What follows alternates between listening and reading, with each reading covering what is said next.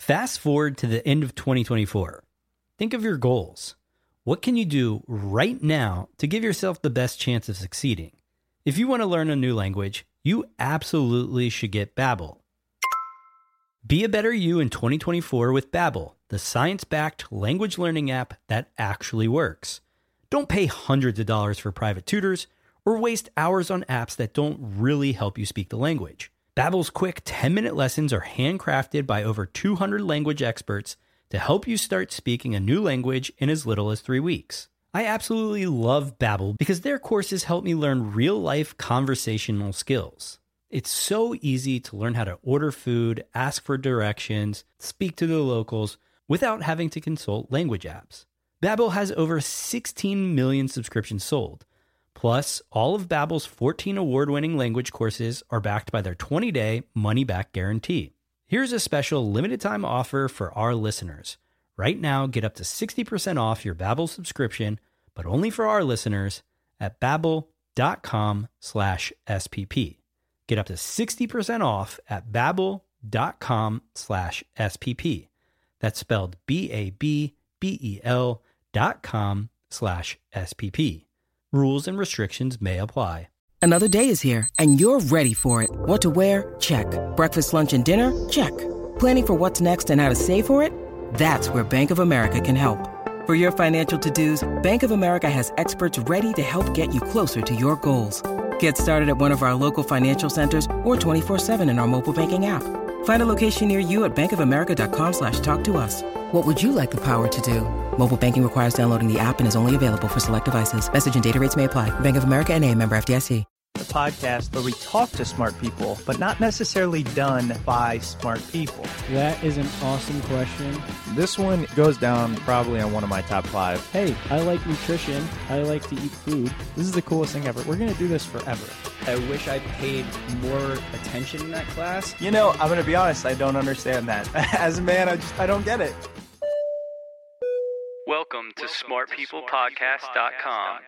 Hello and welcome to Smart People Podcast Conversations that Satisfy Your Curious Mind. I'm John Rojas, and once again, we are here without Chris Stemp. I know I told you last week that Chris would be back, and with reason for why he was absent, but he is gone again this week, and I'm going to keep you in suspense yet another week. If you really want to know why Chris has been out, uh, shoot him a message on Twitter or email him and find out. It's big enough news that I think he should be the one sharing, but I'll just leave it at that. This week, we're going to tackle a topic that probably isn't on the front of your mind or you don't think about it too often, but it's rust. Yes, that's right. Sounds boring, but it's not. It's rust. We're going to be speaking with Johnny Waldman, who wrote the book Rust The Longest War. I know what you're thinking. Oh, Rust, how important could it be? How interesting could this be? But if you stop and think about it, it really is a problem that's been plaguing us for a long time. And the Pentagon refers to it as the pervasive menace. Rust takes out cars, bridges, ships, houses, you name it, even the Statue of Liberty. It costs America more than $400 billion per year, but yet most of us never think about it. In this interview, though, Johnny really gives us a nice little science lesson about rust, but also gives us a look into how canning companies deal with rust, how the Pentagon deals with rust. And it really is this interesting thing that, you know, not too many people think about. All right, well, sit back enjoy, prepare to learn something new. Here's our interview with Johnny Waldman.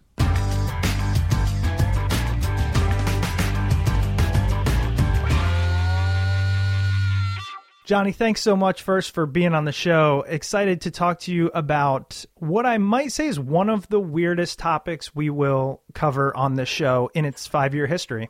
I love it. Great.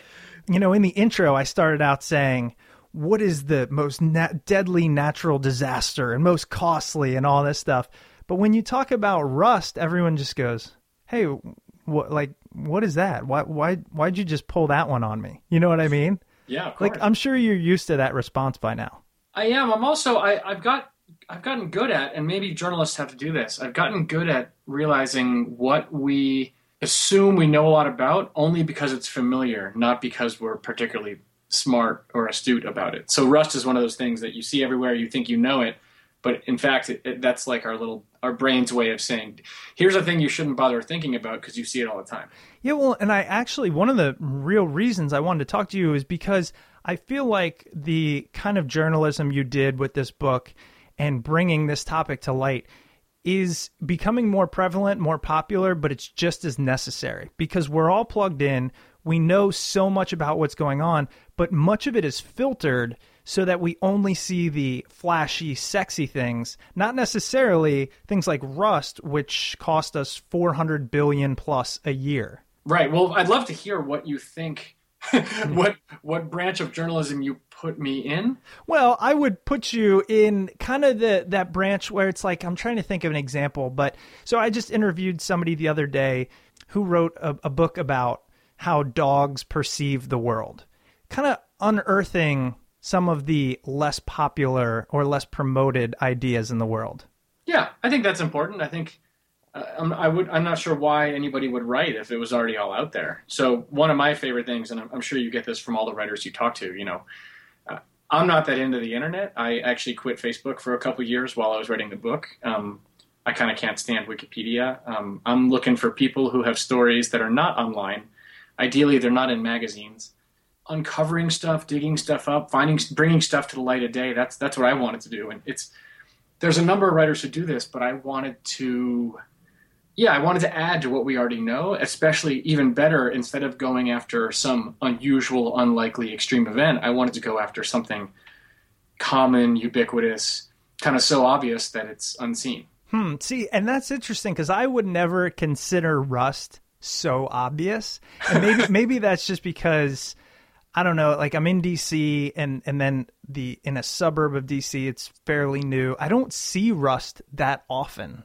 Yeah, so I guess that's how I felt too. I, I'm I'm from DC. I I was really into science in high school.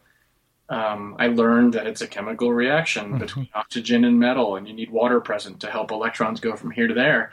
And then I sort of filed it away. I called it, you know, like we all do with stuff in high school, as like, well, that's not totally relevant to what I'm going to do with my life. And I've learned to pay attention to moments like aha moments, and I had an aha moment in San Francisco probably in 2009. And it resulted maybe I was a bad learner when I was a kid. Maybe I you know, I was really good at learning stuff from a book, but the real world was kind of too much. And now when the real world gets exciting or, or interesting or curious, I stop and I go, wait a minute, I I'd never thought about that before. And so I mm. had that moment where I said, I better I better stop and examine what what exactly surprises me here. Yeah, that reminds me of I was listening to some podcast the other day, and they said, oh, if I could just go back to college, I would pay so much more attention because basically being given the time to read good books and then have good discussion on those books seems yeah. fascinating now. And like for me, I laugh because I love talking to authors and learning random things on a daily basis. But in college, I could care less.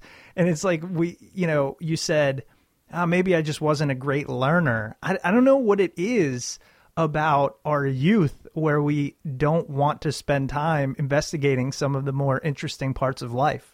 You know, it's hard. I was, I was first of all, I was never a good writer. I, I didn't even like reading through most of high school. I think the Odyssey was the first book. I said, "Hey, this is a cool story," but that's like the prototype classic narrative. So if I didn't like that, I was probably screwed from the get go so I was lucky, you know, I, I took a couple years between college and grad school, and I, I, knew I wanted to go into journalism. For a funny reason, I probably couldn't decide what one thing to do. So I thought if I go into journalism, I never have to make that decision. I can do whatever I want to do for three or four years at a time. Um, but doing science journalism up in Boston allowed me to read a ton of books and do just what you sort of said you missed in college. And I, I was actually just going through i keep a pretty detailed list of books i want to read and books i've read. And the list of books i read in 02 and 03 is really long because my job was basically to just soak it all up and, and figure out how i wanted to add to that pretty substantial list of good stuff that's out there. Wait what kind of books were these? Or what what when you say that's interesting. When you say see what was out there and add to it. What What do you mean by that? So some of my favorites. There's a, there's Ted Conover, who is sort of the king of experiential journalism. He he wanted to know what it was like to sneak into America, so he ditched his passport and his license, and he went to Mexico. And three times he snuck into the states and wrote about what it's like to hire a coyote and how how people sneak into this country. When he wanted to write about, um, he wanted to profile a prison guard at Sing Sing in New York, so he applied to the prison system, and they denied his application. So he just applied to be a prison guard, and he got the job, and he wrote. He wrote a fantastic book that was shortlisted for a bunch of prizes about what it was like to be a prison guard, and he he stopped when it started messing up his relationship with his wife and his kid. Uh, he sort of so I read all of his stuff. I read probably half of John McPhee's stuff, in which he he's he's sort of my all-time favorite, and I, I probably won't be able to do him justice in, in a couple sentences here. I read all of Richard Preston's stuff. He's um, he's very much in the mold of McPhee. I read stuff like Dispatches about Vietnam, which is a lot of second person kind of can you believe this? Can you believe that? When you're doing this, when you're, you know, all, all the second person stuff. So, so very much in that journalistic, you know, uh, like what do you call experiential journalism? That that's Well, what you were so- diving into. Conover's really good because he's first person. I was here, I saw this, this guy did this thing when I was standing next to him. McPhee backs very far away from first person. In fact, there's a there's kind of a famous story in which he he was reluctant to even put the word I into a book once, and his and his editor said, "Come on, you have to." So he he, he said, "Fine, I'll put it in there twice, just so it doesn't stand out that one time." uh, there's guys like uh, Richard Kapuscinski, who's kind of got a he, he died five years ago, but he's probably one of my all you know top five favorites. And his style is a little. People have accused him of sort of faking the details, but it's so evocative. It's it doesn't feel like he's faking it, but I, it's hard to tell sometimes if he was taking notes or if he was recording stuff or how exactly. Anyway, I read I read a whole bunch of stuff, and I I dove into Joe Mitchell, and I dove in, dove into um, Martha Gellhorn, Hemingway's. Uh, I forget if it's first or second, probably his first wife, who probably taught him how to write. But you know, you just dive into the stuff, and you you you're not going for knowledge anymore. You're going for style, and you're going for effect that stuff has. And so, undoubtedly, the way I write is influenced by all this stuff that I was once Oh. that I once you know saw and, and decided I liked. Gotcha. Well, so now that we've kind of covered an area that I did want to cover, which was just this, this idea of journalism, tell me about how you came to this book about Rust. Okay, that's a good story. So I was about to turn 30, living in San Francisco. As I said, with grad school, I picked journalism because I wasn't quite sure what I wanted to do. And so I'd worked at magazines and newspapers and websites and radio stations, and I even helped at a, a public television production company. I worked at some science museums, and all the time I'm working with, you know, true stories, actual facts, and, and different ways of shaping it and telling stories. And I was uh, two buddies and I, two very adventurous friends and I, we, we sort of thought we're either going to climb, climb Mount Everest or we're going to do something crazy. And we decided to try to sail around the world. And we didn't have much money. And for about the cost of, less than the cost of a new car, each of us put in mm, 20 grand. And we ended up with a 30 year old sailboat, just as old as we were. And the best boat we could afford also had a lot of maintenance issues that we knew we'd have to fix. Um, one of my buddies is a physics guy. He's actually working at a national lab doing physics research, and he's very meticulous. And when we took the boat out, you know, we took her for a test drive, like a, a sea trial. And I remember we took her out, and the good news was that she floated. The bad news was that like everything on the boat that could have rusted had rusted. And so my, my buddy Matt had this graph paper notepad, and he just filled up that notepad on our on our first two hours on this boat with things to fix, things to repair, things to diagnose. And the the two classic, I mean, I guess there's three parts of that story that, that really got me. One is that when we were motoring out of the marina, the very first time we took the boat in the water, the engine, the diesel engine overheated because the heat exchanger was caked up with rust. But we didn't know why. We just knew we were redlining this this engine that we didn't yet own. So so we took it really easy, and then we turned off the engine and started sailing, and then we started testing the sails. And to do that, we we reefed the mainsail, and which that's when you yank down the sail and make it smaller, which is what you do in a storm. And you connect this grommet to a big hook on the mast, and um, we did that, and then yarded up on the sail, and this hook went bing off into the Sea of Cortez. So Matt added to his list, you know, buy new reef hook below diagnose engine. And we discovered that the water tanks were leaking, and we discovered that the wires didn't conduct current. We, we found pretty much everything on this boat had rusted in some way or another, even stuff made of stainless steel. And so we kind of had this brutal awakening of, of, yep, there's a lot more maintenance than we ever thought. Our bank accounts are going to shrink much more than we ever thought. And after two years, as I said, with, with journalism and kind of bouncing around, I was sort of blogging about it for Outside Magazine. And blogging is really freeing. I think, you know, I wasn't I wasn't really making a name for myself, but I was um, I was granted such freedom with blogging that allowed me to it allowed me to steer whatever direction I wanted, and so I kind of dorked out on metal. And I think that's really important. I think if you write stories and editors always say, "Well, do this. What about the meaning there? What is how does this suggest some bigger thing we want to get at?" But then the editor is taking away your own inspiration, and I I was lucky enough to be able to follow mine. So I as it happened, I, I had a this is so funny. I had a pro deal just up the road in Berkeley with a company that's distributed fasteners, you know, nuts and bolts and screws. And I went there so many times, you know, I'd go there with a bag of old rusty stuff and I'd say, I need to replace these. And he'd go dig around and the owner of the store would find me replacements. And one day he said, Hey, do you want to see something cool? So, of course, I said, Yeah. And he showed me the, the mechanical report, that a fastener test report, which is what comes from the manufacturer of bolts, and it has to do with how strong the metal is, how it's tested, how they know how strong it is. And that's when I said, "Oh man, you know, basically I should have been an engineer, but I, I'm not." But that's what allowed me to sort of dive into it. And so I wrote about some of the metallurgical history, and I wrote about some of the decisions we were making on the boat because everything on a boat is a compromise, which is kind of the nature of engineering. Is you trade off one thing for another thing. So that's how it all started. Is on the, on this boat that um, that we thought we'd sail around the world. So okay, so many questions asked there, For, yeah. and this isn't this first one isn't even a question. Maybe it's a leading question or statement. If I were planning to sail around the world, the last thing I would do is like cut costs. I'm sure that's crossed your mind before. Well, so here's the thing. That's a good point. We, I gotta say, the last thing we did is actually cut costs. We bought a boat. What we bought was basically like the Land Rover of boats. There's another boat just like it I think it's four feet shorter. No, eight feet shorter. Remember, remember in um, the Perfect Storm. I don't know if you've seen that movie or probably probably not a great movie to be referencing. yeah, but here's the great part.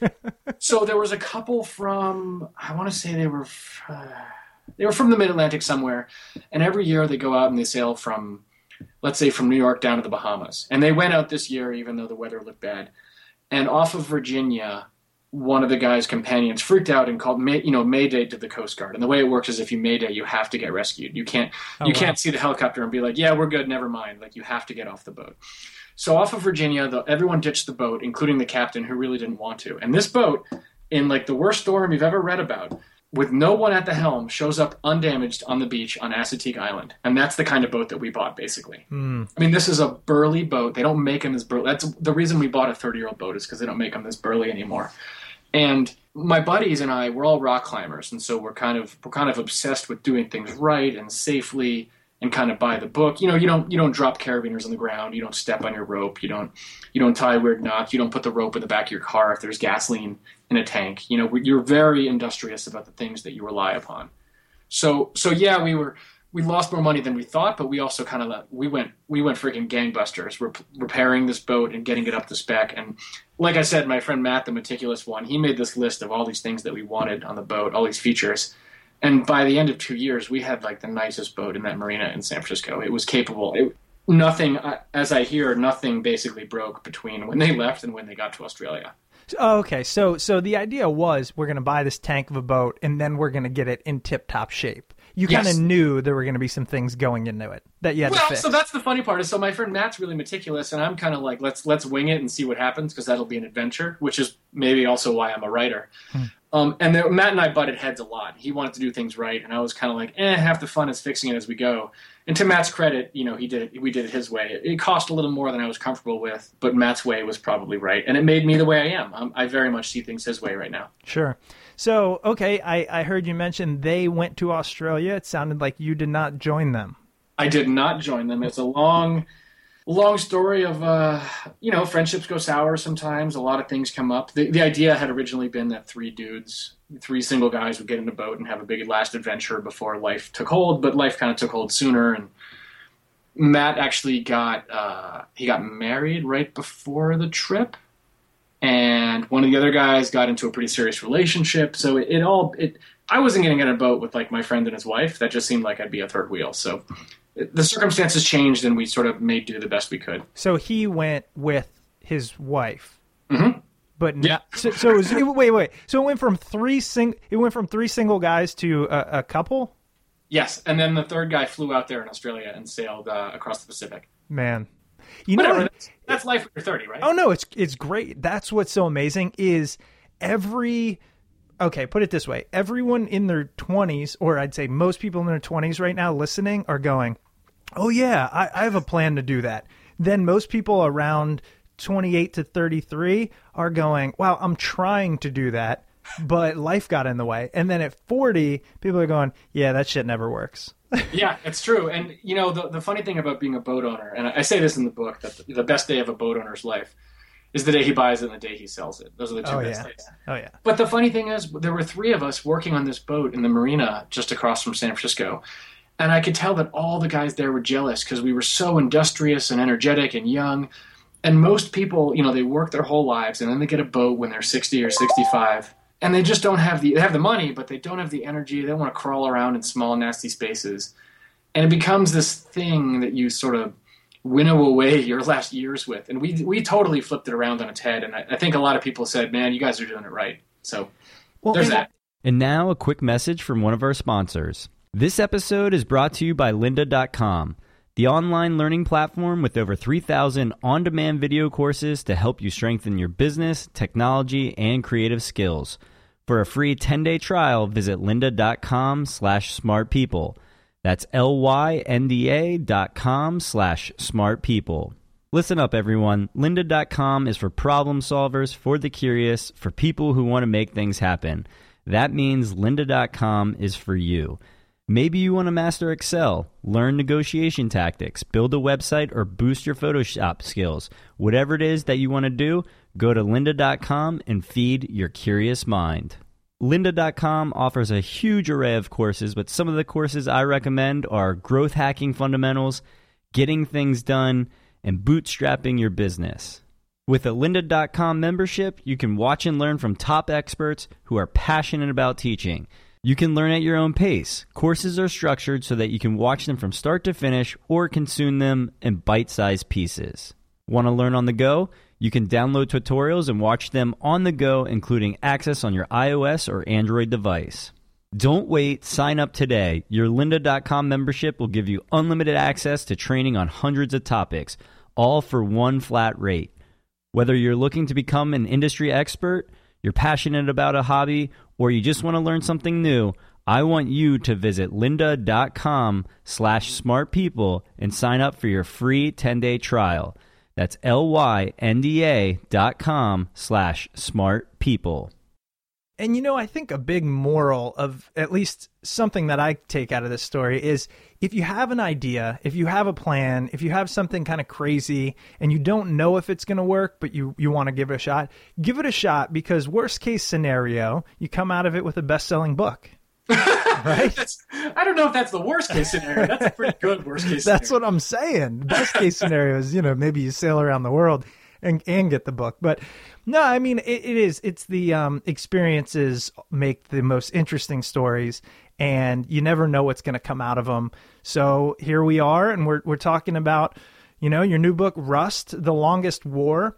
I, I think it's fascinating, and I, I love the way you wrote this book, kind of almost in an essay type form, talking about different stories. So let's let's jump into uh, Rust and and what it is for those of us that can't recall tenth grade science. Give us a the one on one on Rust. Yeah. So can I can I back up one quick second? 'Cause Yeah, I do want to make one thing since we were talking about writing.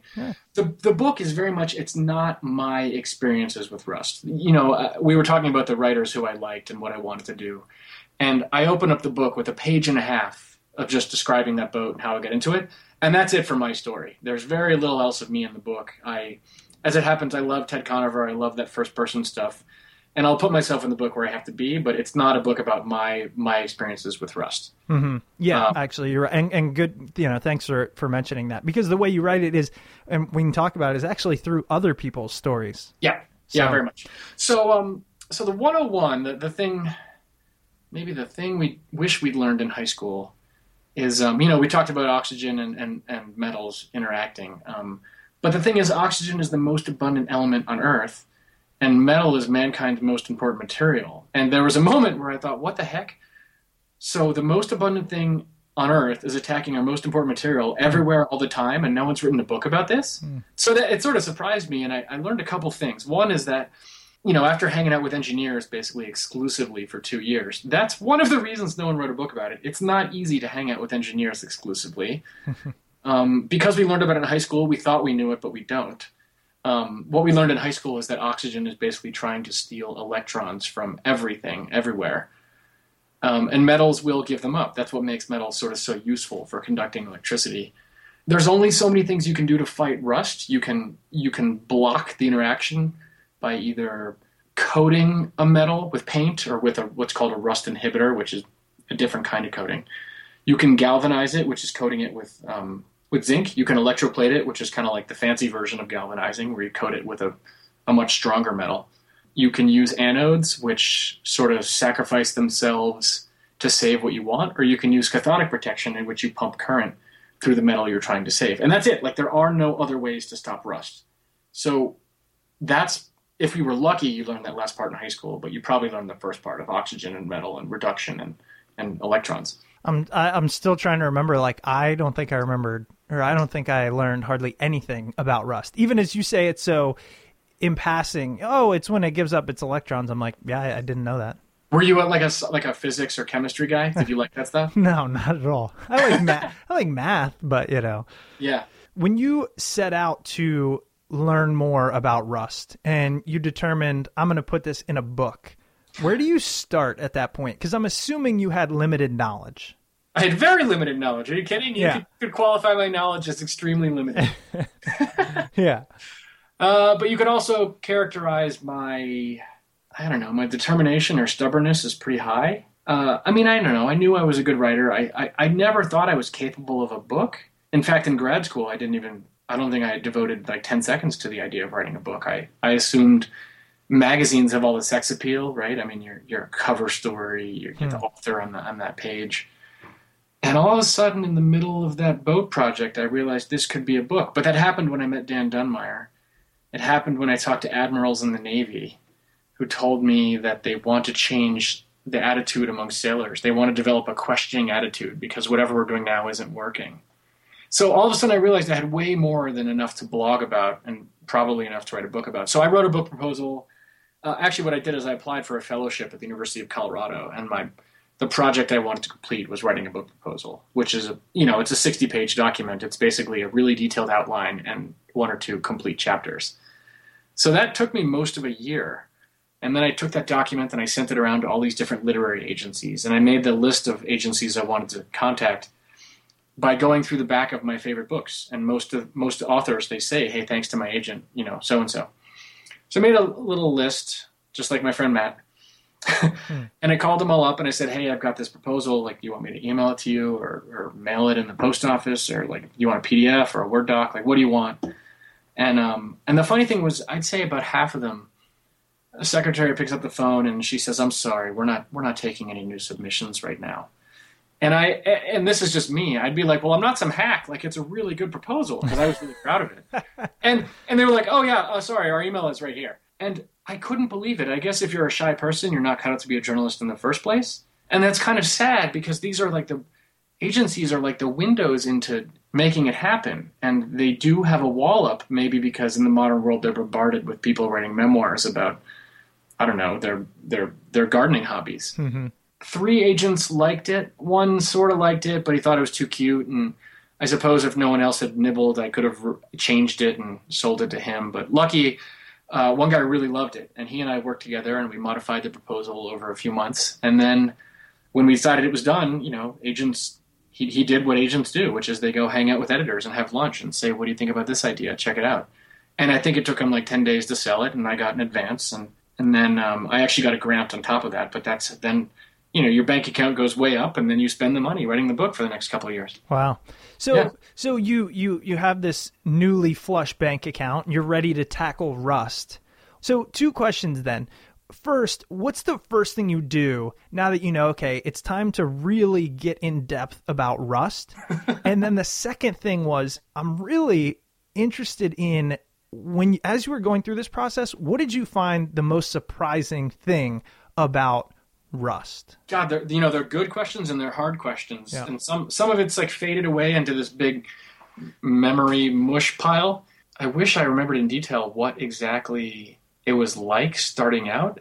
I don't I don't suffer from like the weary what am I going to do? I how about this? My my favorite writer as I mentioned, John McPhee, he he happened to come to Boulder to give a talk about a book he wrote 40 years ago. And he addressed the difference between writer's block and reporter's block. And he said every time he said like everybody, if I sit down and I need to write, I, I get all antsy, I can't do it, I get fidgety, I don't know what to say, I don't know where to start. And he said he's learned over the years that if that happens, it usually means he needs to go report because he never gets reporter's block. And this is why journalists are the way they are. They want to go see the world and experience stuff and meet new people and find stuff out. So you kind of say, well, I, I got all this money come from my book advance. I might as well just go talk to everybody and see everything I can and finagle my way into can school and onto a pipeline and just like throw my hat everywhere I can and see what happens. So you do that for a long time. I like that. That no, that that is what I was wondering. You just kind of went you went straight in into the reporting, just trying to learn. Yeah, it's like you dive into twelve different pools at one time, and and you're you're managing your calendar in such a way that hopefully one. I mean, I I, went, I drove to Alaska to go watch them inspect the biggest pipeline in the West, and it turns out they delayed the inspection for nine months. So I drove back down here. Wow. and and so in all of this hands-on research, this reporting style you were doing, what was kind of most shocking about a topic that is not sexy at all in Rust? Yeah, I think you know the pipeline. I think pipelines wins that prize. Cans was exciting. It was cool. The Statue of Liberty. I learned about sort of the dramatic um, way in which that that um, restoration was sparked by kind of an act of civil disobedience. Uh, but the pipeline one really opened my eyes. First of all, no one ever gets the access I got to the Alaska pipeline, so I I saw some pretty incredible things. But I also learned about the future of a state, which depends entirely on oil making it from the North Slope through a long tube to Valdez, where it goes on ships and gets sent to California to be refined. That tube is the lifeline of Alaska. And I you don't think about a pipeline that way. You think, eh, whatever, it's just a tube, they build another one. In Alaska, they won't just build another one. There's no other way to get that oil out. You can't there's no deep sea port on the North Slope. You can't get ships in there and fill them up and it's ice covered half the year anyway. So taking care of that tube, all of a sudden, as you said before with cans, I said this is a story about corrosion, but it's also a story about you know the survival of a whole state. Hmm. And I don't think most people realize quite how tenuous that pipeline survival is as as the flow of oil decreases five percent every year, and as it gets harder to inspect that pipeline with with a giant robot called a smart pig. So that I don't know that to me was the most surprising, and that was my favorite chapter to report too. Well, that is one thing. I really enjoyed that chapter, and we're going to leave that as a teaser for everyone who's liked it thus far and wants to learn more. The book is Rust, The Longest War. So, one of the things that I think did make it real to me was when you talk about when you you constantly bring it back to how it's affecting us in our life. But one that everybody has interaction with is when you talked about cans. Yeah. And the Coke can is one that really blew my mind because everybody knows how just corrosive and disgusting Coke is. How can it sit in these paper thin containers for years and not just eat away at it? Where if you put it in a bowl with a tooth, it'll destroy that thing. Yeah, totally. Or a nail, or a staple, or a set of keys. You know, pick pick your thing. It'll it'll it'll eat it away. Yeah. So tell us about how that works. Well, so that's a great example again of something you see all the time and you take for granted. It turns out the can is like the most marvelous thing ever engineered by man. But because you go to the liquor store and buy it for eight bucks, you know, a six pack for eight bucks and, and have it sitting there, you just you, your brain learns to process it as like, I guess that's not a big deal, but it's a huge deal.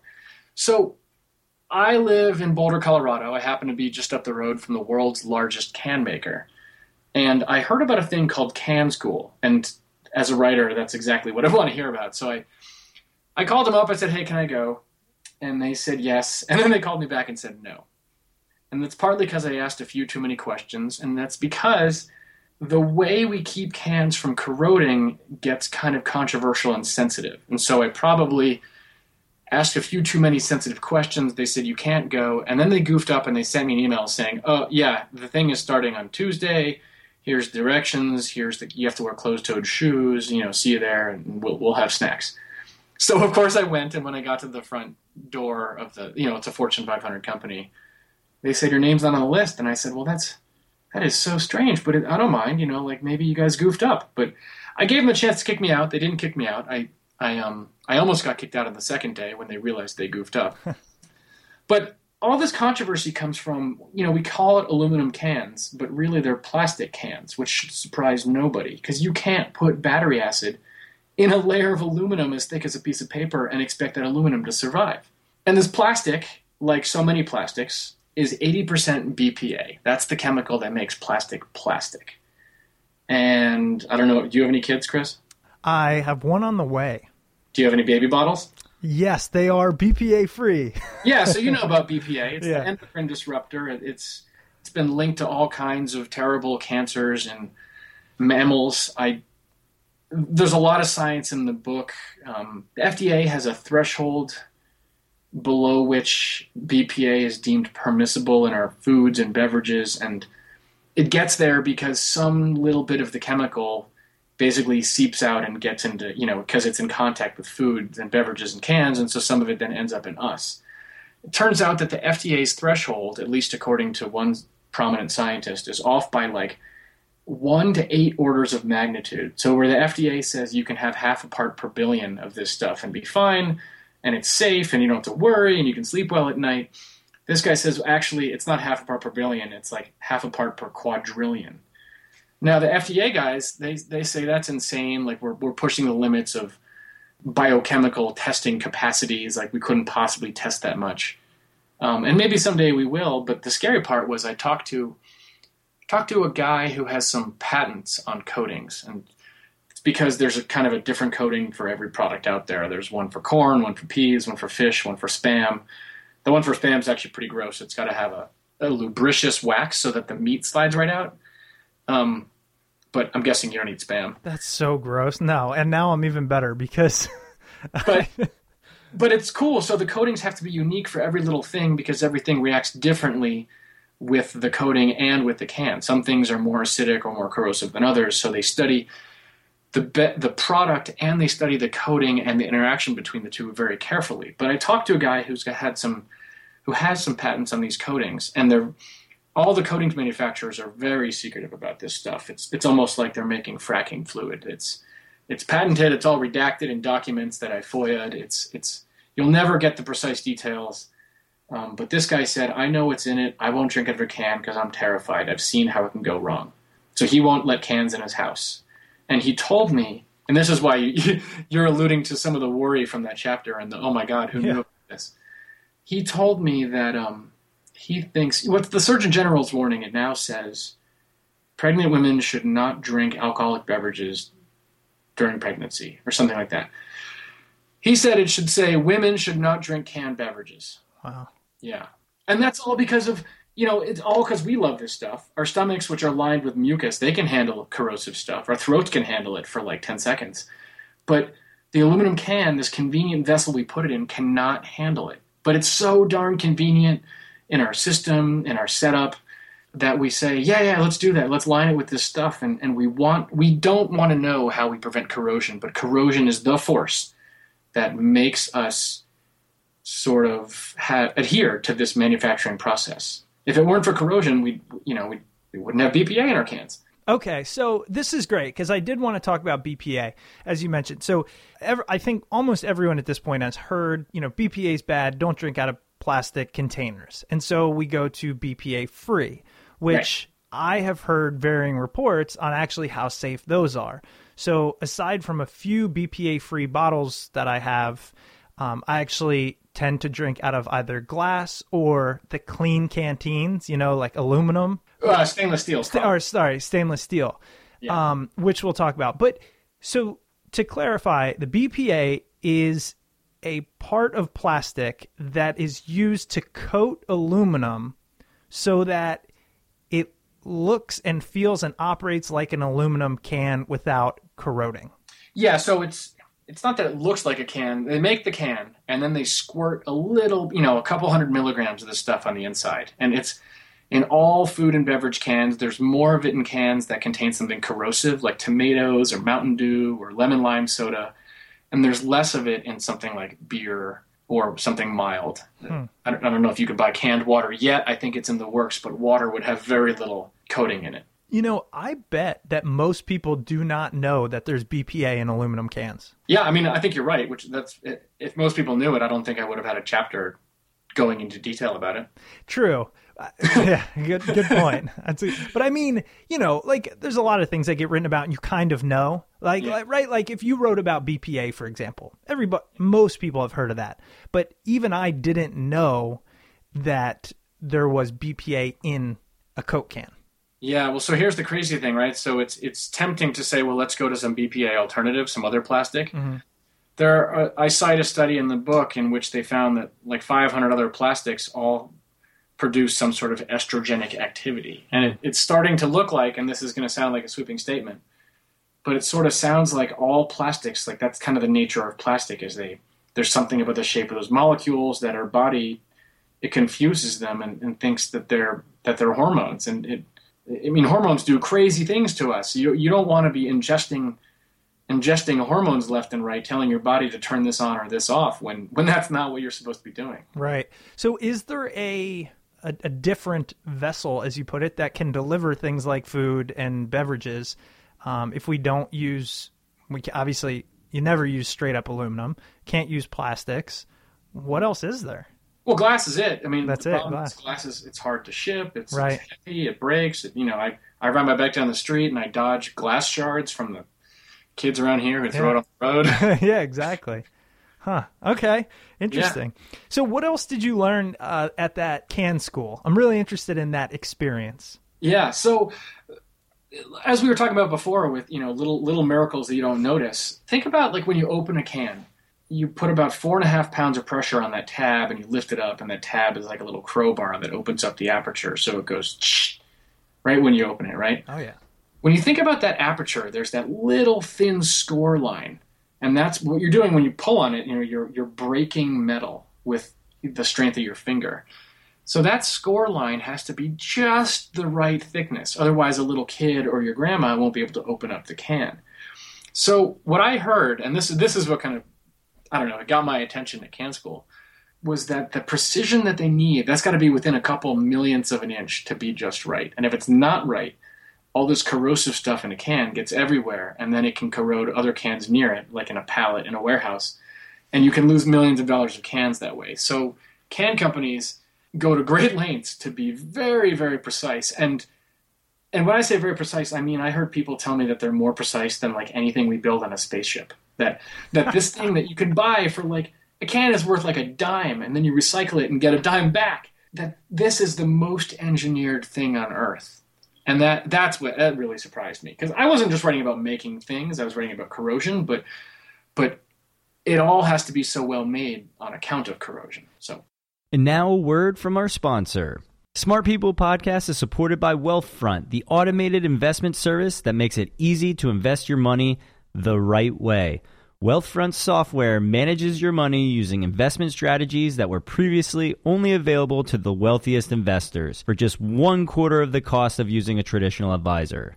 Wealthfront monitors your account 24 7, automatically rebalancing your portfolio, reinvesting dividends, and working to maximize your after tax returns. Wealthfront is also overseen by a team of investment experts, the same experts who launched the Index Fund Revolution and who have written some of the most important books in finance. In case you're still not convinced, you should know that Wealthfront manages over $2 billion in client assets and has saved millions of dollars on taxes for its clients. So, with Wealthfront watching over your investments every day, what will you do with all your extra time? Visit wealthfront.com slash smartpeople to get your first $10,000 managed for free. Wealthfront Inc. is an SEC registered investor advisor. Brokerage services are offered through Wealthfront Brokerage Corporation, member FINRA and SIPC. This is not a solicitation to buy or sell securities. Investing in securities involves risks and there is the possibility of losing money. Past performance is no guarantee of future results. Please visit wealthfront.com to read their full disclosure. You know, that actually is, I think we stumbled upon something that really stuck out in my mind, which was this idea of as you, like, one of the best parts of this book, and, and really a lot of similar type exposés, if you will, when you're when you're learning about something really new and nuanced, is what you discover is much broader than what you set out to discover. So you were looking at corrosion, but you come and learn about the beauty, almost the engineering beauty of a can.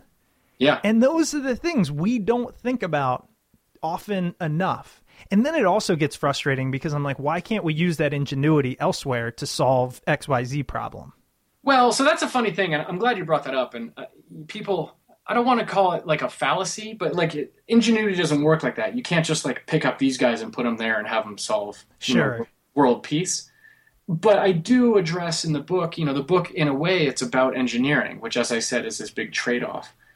And I, I talked to a, guy at the University of Colorado who runs Engineers Without Borders, and his thing, his thing is kind of a belief that that we need to re-engineer engineering. That engineers are busy fixing all these problems we don't have, making fancy new this and that, but they're ignoring all these problems we do have. So in a way, he very much wishes also that we could we could pick up ingenuity here and drop it there and actually address problems. But in another way, that's not engineering so much as incentives. If the incentives were right, people would go fix certain things instead of design other things. So Actually, that is almost a point I was alluding to is that if all of these other issues that required these major feats in engineering were as lucrative as, say, making the next best can, it would Yeah. get solved. You know Well, the I mean? crazy thing is, corrosion engineering is actually quite lucrative, but it also might be quite repetitive and maybe Mm. maybe not so. Um, I don't know if you come home with a warm feeling in your heart at the end of the day. I think it's it's it's put into the category of maintenance in this in this country in this century. We think we're better than maintenance. We think maintenance is for people with blue collars. We think maintenance is kind of a pain in the butt. Um, we don't, we, you know, we don't even like the word infrastructure. Yeah. Um, so I think these guys that you know they know if, if if your ego is solid enough that you don't really care what people think about what you do. I think a lot of people have written me and said, "Oh man, I'm going to tell my kids to be a corrosion engineer." Wow. Let's talk about corrosion engineering. I mean, there are things I didn't know. There is a organization, a governmental organization called the Defense for Corrosion Protection. Did I get is that right? Is that Uh, a government organization? Close in the Department of Defense. There's the Office of Corrosion Policy and Oversight. Oh, okay. There you go. Is go. that what you mean? Yeah. So, and there's like a guy whose job is to mitigate corrosion or work on corrosion across the country. Right, uh, as, as it affects the the DoD, the Pentagon. Yeah. So tell us a little bit more about that. Yeah, so um, the story of how it came to be is kind of funny. Um, the National Association of, of Corrosion Engineers did a study in 01 in which they described the cost of corrosion to the whole country. And it turns out it's like 3% of our GDP. It's a lot of money. It exacts this huge toll because, as I said, we're all better than maintenance. It's not, not my problem, it's someone else's problem. So they sent their public affairs guy to DC. And um, and he went and he visited with um, with some people on the Armed Services Committee. He was looking for the staffer who worked on on defense because he figured they figured out the the group figured out that that rust cost the Defense Department twenty billion a year. And it just so happened that the person in charge of facilities and structures was on the staff of Senator Daniel Akaka from Hawaii. And if this if this assistant had been on the staff of like Wyoming's senator, they'd have been like, Rust, not a problem for us, you know, go somewhere else. But Akaka said, Oh my God, Rust, we got to do something about this. And uh, that's what started the Office of Corrosion and Policy Oversight. Sorry, Office of Corrosion Policy and Oversight. I said it too much.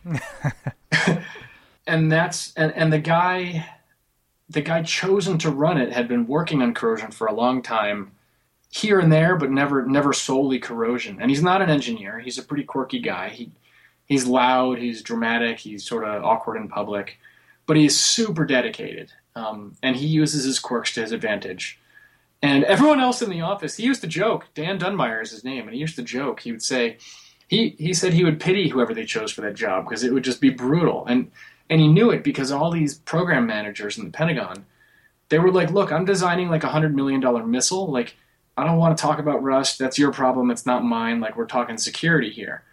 And and the way Dunmire saw it is like, well, yeah, but we're also wasting a ton of money because you you think you're better than this.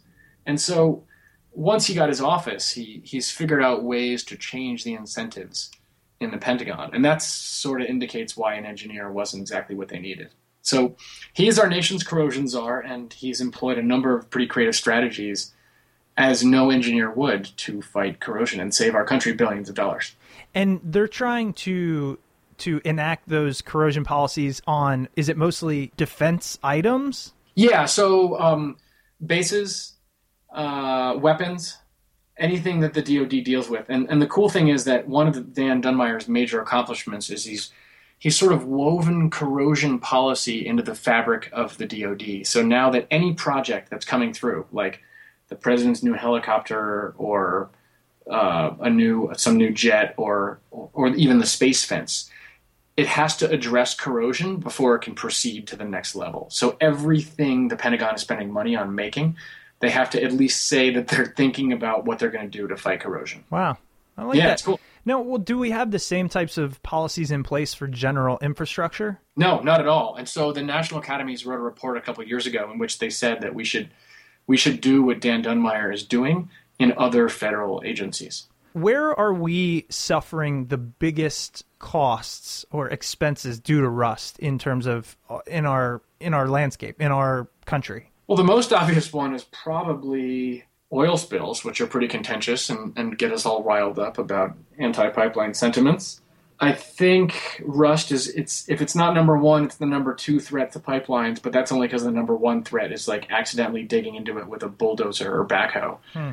Uh, but realistically, with our aging pipeline system, rust is a major threat. We see it in bridge collapses, uh, and you, uh, you know, it's scary. If you look bridge bridge collapses up on the internet, you'll, you know, due to corrosion, you'll find a long list. Um, a lot of the other examples are smaller, but they're sort of more insidious. You know, cars are a huge one, although since about the year 2000, we've gotten much better at, at making cars that don't rust out before we want them to. So it sounds like those things make up the majority of the number that you have in your book is about 400 billion a year Yeah, in rust. And so that Yeah. comes primarily from things like bridges, automobiles, structures, kind of things along those lines. sure, yeah. Wow. It's a huge cost for the Navy, but that sort of rolled into the DoD number I gave you before. Right. Um, and the crazy thing is, the Navy thinks of Rust as the number one enemy. Like this is the most powerful nation on Earth, and their Navy. They've actually, I don't want to say they've admitted defeat, but they're like, look, we're, we're actually currently losing. We need to change our tactic in fighting this this enemy. Well, when you live on the water, I guess I could see how that becomes the problem. Yeah, and the crazy thing is, chlorine it wants to steal electrons even more. Like it's the only thing that's worse than oxygen, and it just so happens that our oceans are full of chlorine. Wow. So what what is the standard remedy, if you will? So what does the Department of Defense use in their Rust protocol? What are engineers saying we need to be doing to bridges and how are newer cars dealing with it? What what has been the solution thus far? Well, so I told you about the five. I think it's five. The five ways you can fight rust. Right. No other ways. So, in a way, the DoD is sort of catching up with those things, and so a lot of their money, uh, you know, and Dan Dunmire got yelled at for this because, as he likes to say, you need to spend millions to save billions. But some of the millions he spent are on really simple things like aircraft covers and dehumidifiers. But if you go fly a helicopter in some crazy corrosive place and come back and just land it on the field and let it sit there, it makes sense to wash it off, dry it, and cover it. Hmm. So they've also the DoD has also spent a lot of money on paints, and they have pretty crazy requirements for paints. You know, you and I just need to cover stuff up and make it look pretty. The DoD needs it to be either like stealthy, like on a jet, or it's got to be non-skid, or high temperature, or low temperature, or radar deflecting, or all sorts of things. And so they spend a lot of money inventing paints that do what they want and prevent corrosion better than ever before. Hmm. Um, especially for the Navy. The Navy actually they, they test even more paints down in Florida, and they, they keep them in little racks on the beach to see um, how they corrode over time. And that's, I mean, that's that's kind of cool. That the, to this day, the best science is kind of trial and error. Like find find a paint that appears to last for twenty years, and then go use it. So, do you know the science behind how paint prevents rust? Because I mean, I have no idea, but I'd be Yeah, I interested mean, to learn. it, it's I don't even want to call it the science. It's the logic. The paint blocks oxygen from getting to the metal. That's all it is. It seals it it off. is. And an inhibitor is technically some other thing besides for paint that also latches onto the metal and keeps the oxygen from doing that. Hmm. It Yeah. seems like such a easy fix to such a difficult problem. Such a well, Straightforward, a right? You- fix, you- just not easy to implement. gotcha.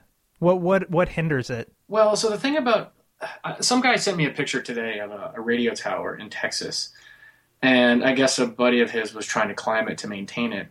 And the guy in the ground poked his finger through the tower and realized the whole thing was just paint. All the metal on the inside had corroded away. So this crazy thing can happen with paint, and this also happened with the Statue of Liberty, where paint can also hide and exacerbate the damage happening to the metal underneath it. That's what I was wondering. So so you can have this thing painted, but if there's any like little hole, the rust can kind of eat away from the inside out. Exactly. And so galvanizing is kind of neat because anything less than, I want to say it's the size of a nickel or a quarter, it kind of self heals. Um, but galvanizing, I talked to the head of the American Galvanizing Association, and he thinks that we're that we live in a country obsessed with paint and color, and that Europe has more preservation at mind than we do, and, and that we hate the color gray for whatever reason. He kind of can't stand that the paint industry has this huge lobbying arm, while the galvanizing industry is, you know, screaming from the sidelines, trying to get some attention. But they, you know, they've they've got their own interests at heart. But they've done studies looking at the lifespan of, of, of objects, and they say that over over the course of a, a bridge's life, galvanizing is way cheaper if you include maintenance. But maybe we're stuck in this thing where we build things and we only think of the cost of building them, and we don't add the cost of maintaining them there. So there's a lot of things that have to change, but the solutions are kind of already out there. You know, we actually interviewed. There's a, a guy who just wrote a book called Garbology, and um, it's all about kind of garbage. But one of his basis, like the basis for his book, was we're this consumer society where all we care about is you know give it to me, give it to me, give it to me, but we don't care about what happens with it and where it goes. Yeah. And it's very similar in terms of like you were talking about infrastructure or building bridges. It's like how do we build the best bridge? But then nobody wants to talk about how do you maintain it? What happens when it falls apart? You know, and Yeah. and that is just the the way of our society. Yeah, and that's one of the things Dan Dunmire in the Pentagon wants to change. He he always uh, we talked a lot on the phone, and I followed him around as he sort of spread the gospel about fighting rust. And um, and he says he wants to change our culture so that we go from find and fix to predict and manage. But good luck changing the human brain so that we think about managing. Um, I remember in college, I heard a guy he was talking about the word sustainability, and he and he and he had a good point when he asked the audience, um, you know, who here who here is married, and and who is aiming for a sustainable marriage, and you know, no one, you know, we're all aiming for for you know good sex lives and and you know support and all sorts of stuff, but sustainable that sounds pretty dull and steady, and like that's not our aim. That's just not what we're. It's not how we're programmed. But we're looking for thrills. We're looking for fun. We're looking for um, help when we need it, but sustainable sounds just like you're trying to flatline your marriage. So, in a way, changing us to aim for maintenance is is sort of asking us to change the way we look at life, which is good luck with that. Yeah. uh, Jonny, before we let you go, wanted to ask you, you know, where else can our listeners find you? Obviously, again, the book is Rust, the Longest War. We'll link to that on smartpeoplepodcast.com. But um, are you blogging? Do you write elsewhere? You got any other books coming up? What's what's going on? I have a website. It's jonnywaldman.com. There's no H in Jonny, J O N N Y. Uh, I think if you just look up Rust, you'll find me pretty easily. I have a whole bunch of funny stuff up there about the book, and I also uh, I'm surprised you didn't know this, Chris. I um I'm one of the world's leading researchers on goats. Believe it or not. What? You're kidding me, right? No, not at all. For five years now, I've been I've been compiling what I call a monthly. Uh, what is it? A uh, major goat news monthly. I, I also do year, yearly compilations of the monthly news, but Goats are also a force of nature. Apparently, I'm into man versus nature, and you cannot predict what a goat is going to do, and they are wacky creatures. What are you? What, what, is there plans to use this knowledge? Like, are, is there a book on goats coming out? I hope there's not a book. No, there's something funny. Um, it certainly distracts me from Rust. Maybe I, I don't know. Um, you know, we're all obsessed in our own weird ways, and goats is one of mine. I love it. Well, I, I will tell you uh, on a on that note, um, my goal is to own a farm one day, hopefully five to seven years. And I, I told my wife I want a goat, and she said why they're useless. And I heard that they like will eat you know poison ivy, and they'll clear your your shrubs and all that stuff. Yeah, That's it's, these these are true things, but that's the least of what they'll do. what el- what why else would you have a goat? Well, you have a goat for those reasons. Oh, but, okay. you know they. But they will get into more trouble, is what you're saying. oh, that's what they're for. They're, they're like troublemaking animals. I yeah. did not know that. That's hilarious. well, Jonny, I really enjoyed it. Thanks so much for being on the show. Cool. Thanks for having me. It was, it was tons of fun. I feel like I yelled at you half the time. No, no, I love this stuff. This is what this is what it's for. So again, thanks for being so generous with your time. Yeah. Thanks, Tress. All right, have a great day. Okay. All Bye right, bye. bye-bye. Welcome back. I hope you enjoyed that interview with Jonny Waldman. If you did enjoy the interview, check out his book, Rust The Longest War. You can find his book at Amazon or at your local bookstore. If you do pick it up on Amazon, don't forget to use Smart People Podcast's Amazon link. Just head over to smartpeoplepodcast.com, click the Amazon banner at the top of the page, or use smartpeoplepodcast.com slash Amazon. If you're looking for an easy way to support the show, head over to iTunes and Stitcher and leave a rating and review over there.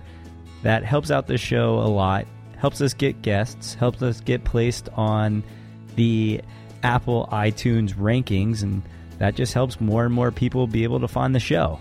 If you want to reach out to the show, we're only an email or tweet away. Shoot us an email at smartpeoplepodcast at gmail.com and find us on Twitter at at Smart People Pod.